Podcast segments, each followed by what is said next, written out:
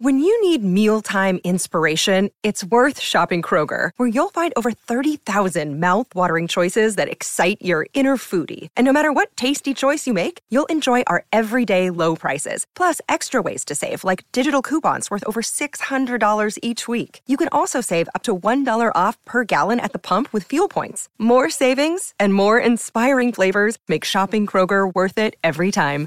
Kroger, fresh for everyone. Fuel restrictions apply. Another day is here, and you're ready for it. What to wear? Check. Breakfast, lunch, and dinner? Check. Planning for what's next and how to save for it? That's where Bank of America can help. For your financial to-dos, Bank of America has experts ready to help get you closer to your goals. Get started at one of our local financial centers or 24-7 in our mobile banking app. Find a location near you at bankofamerica.com slash talk to us. What would you like the power to do? Mobile banking requires downloading the app and is only available for select devices. Message and data rates may apply. Bank of America and a member FDIC. This is Optimal Relationships Daily, episode 834 The Do's and Don'ts of a Parent Child Relationship by Dr. Laura Dabney of drldabney.com.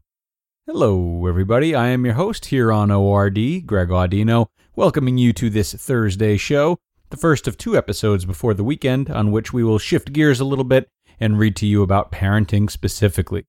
Now, today's post by Dr. Laura Dabney is about as cut and dry as it comes when it comes to parenting, as she will be giving us some very clear cut do's and don'ts as parents. What do you say we jump right in now, see what she's got for us, and start optimizing your life? The Do's and Don'ts of a Parent Child Relationship by Dr. Laura Dabney of drldabney.com. Do you think you have a disrespectful child? How do you handle their behavior? It's common to demand respect from your child, especially if they are being disrespectful. My advice don't demand respect from your child, because it doesn't work. What is respect? It's common for parents to get the true meaning of respect mixed up. A lot of parents think any display of negative emotion is disrespectful, but it's not. If a kid stomps up the stairs, slams the door, or yells at their parent, and the parent responds with, You're not respecting me in my house, this type of response is not doing you or your child any justice. A parent's job is to raise a man or woman who can handle relationships well. Demanding respect will not work. Always keep in mind a child has a job. That job is to separate from their parents and learn how to control themselves. If a child is stomping up the stairs and slamming doors, of course, this is not going to translate into good social behavior. The key is to remember they are kids and they are learning as they go. When anyone is learning anything, it's not a linear curve, it's not always perfect. Parents are not always perfect. They are going to lose control once in a while. We all do. How do you handle this type of behavior? Give the child some time and then let them know how you would rather they behave. If they are acting out an emotion, the goal is for them to use words, and that has to be conveyed to them by the parent. If the child apologizes first, that's great, because this is what a parent wants. The goal is for the child to use their words, and if they acknowledge they lost control and apologize, this is perfectly acceptable. If they don't, approach them and say something along the lines of, I'm getting the impression you are angry. Is that correct? It is important to ask questions and let them confirm their emotion first. Proceed to ask why they didn't say they were angry. Ask them, Next time, can you please let me know with words and not all of the acting out? This is a great conversation starter for teens and gives them a chance to speak about their feelings. It will also help with nurturing the parent child relationship. By doing this, the parent is taking the emotion and untying it from the action and tying it to words.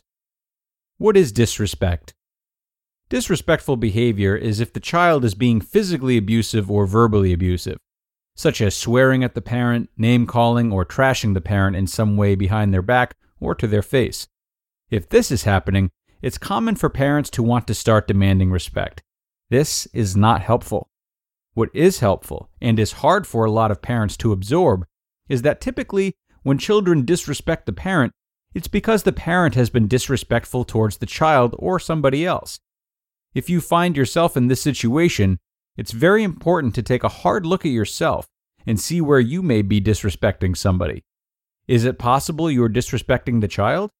If you are name calling, putting hands on the child, or verbally abusing him, that is what they learn, and that is what they repeat.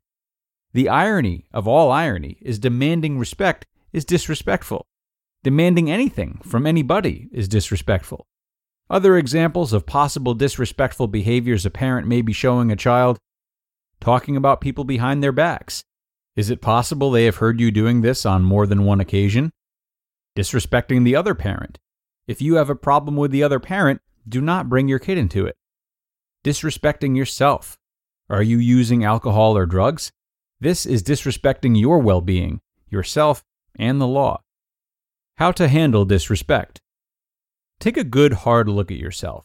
Start changing the behaviors you see and wait to see what happens with your parent child relationship. If they're disrespectful and you don't know why, address it. Address it. Don't demand anything. When everything is quiet and calm, you can ask your child, I don't understand why you are being disrespectful to me. What's going on? You can also ask them, Is someone treating you that way? It's possible they will tell you. You may not like what you hear, but it's very informative and will be very helpful. Takeaway Demanding respect isn't very helpful to the parent child relationship. Doing this will cause you to miss the opportunity to see how you are fostering this behavior in your child, which you may not know. You just listened to the post titled The Do's and Don'ts of a Parent Child Relationship by Dr. Laura Dabney of drldabney.com. Look, Bumble knows you're exhausted by dating. All the must not take yourself too seriously and 6 1 since that matters. And what do I even say other than hey? well, that's why they're introducing an all new Bumble with exciting features to make compatibility easier, starting the chat better, and dating safer. They've changed, so you don't have to. Download the new Bumble now. And a wonderful post today from Dr. Dabney. And to me, this important lesson comes with very simple practice. As we seek, not demand, but seek the respect of our children, we can look to our regular duty of modeling behavior in doing so. Be as respectful in your process of asking for respect as you would any other interaction with your child. Is it respectful to make an aggressive demand? No. Is it respectful to give them time to feel their feelings before going up to their room? Yes.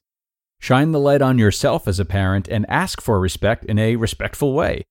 And if you find yourself confused by this, maybe feeling some level of uh, discipline is in order, don't. Frankly, the way you treat your child with respect is no different than how you'd be likely to treat most of your peers with respect. You know how to do this. Otherwise, you probably wouldn't be level headed enough to be listening today, right? okay, I'm just being saucy. I'm going to get out of here. Everyone, thank you so much for being here. I appreciate your time today, and I hope you took something from this episode. If you are in search of more parenting content, you won't have to wait long. We'll be back tomorrow with more. That's where your optimal life awaits.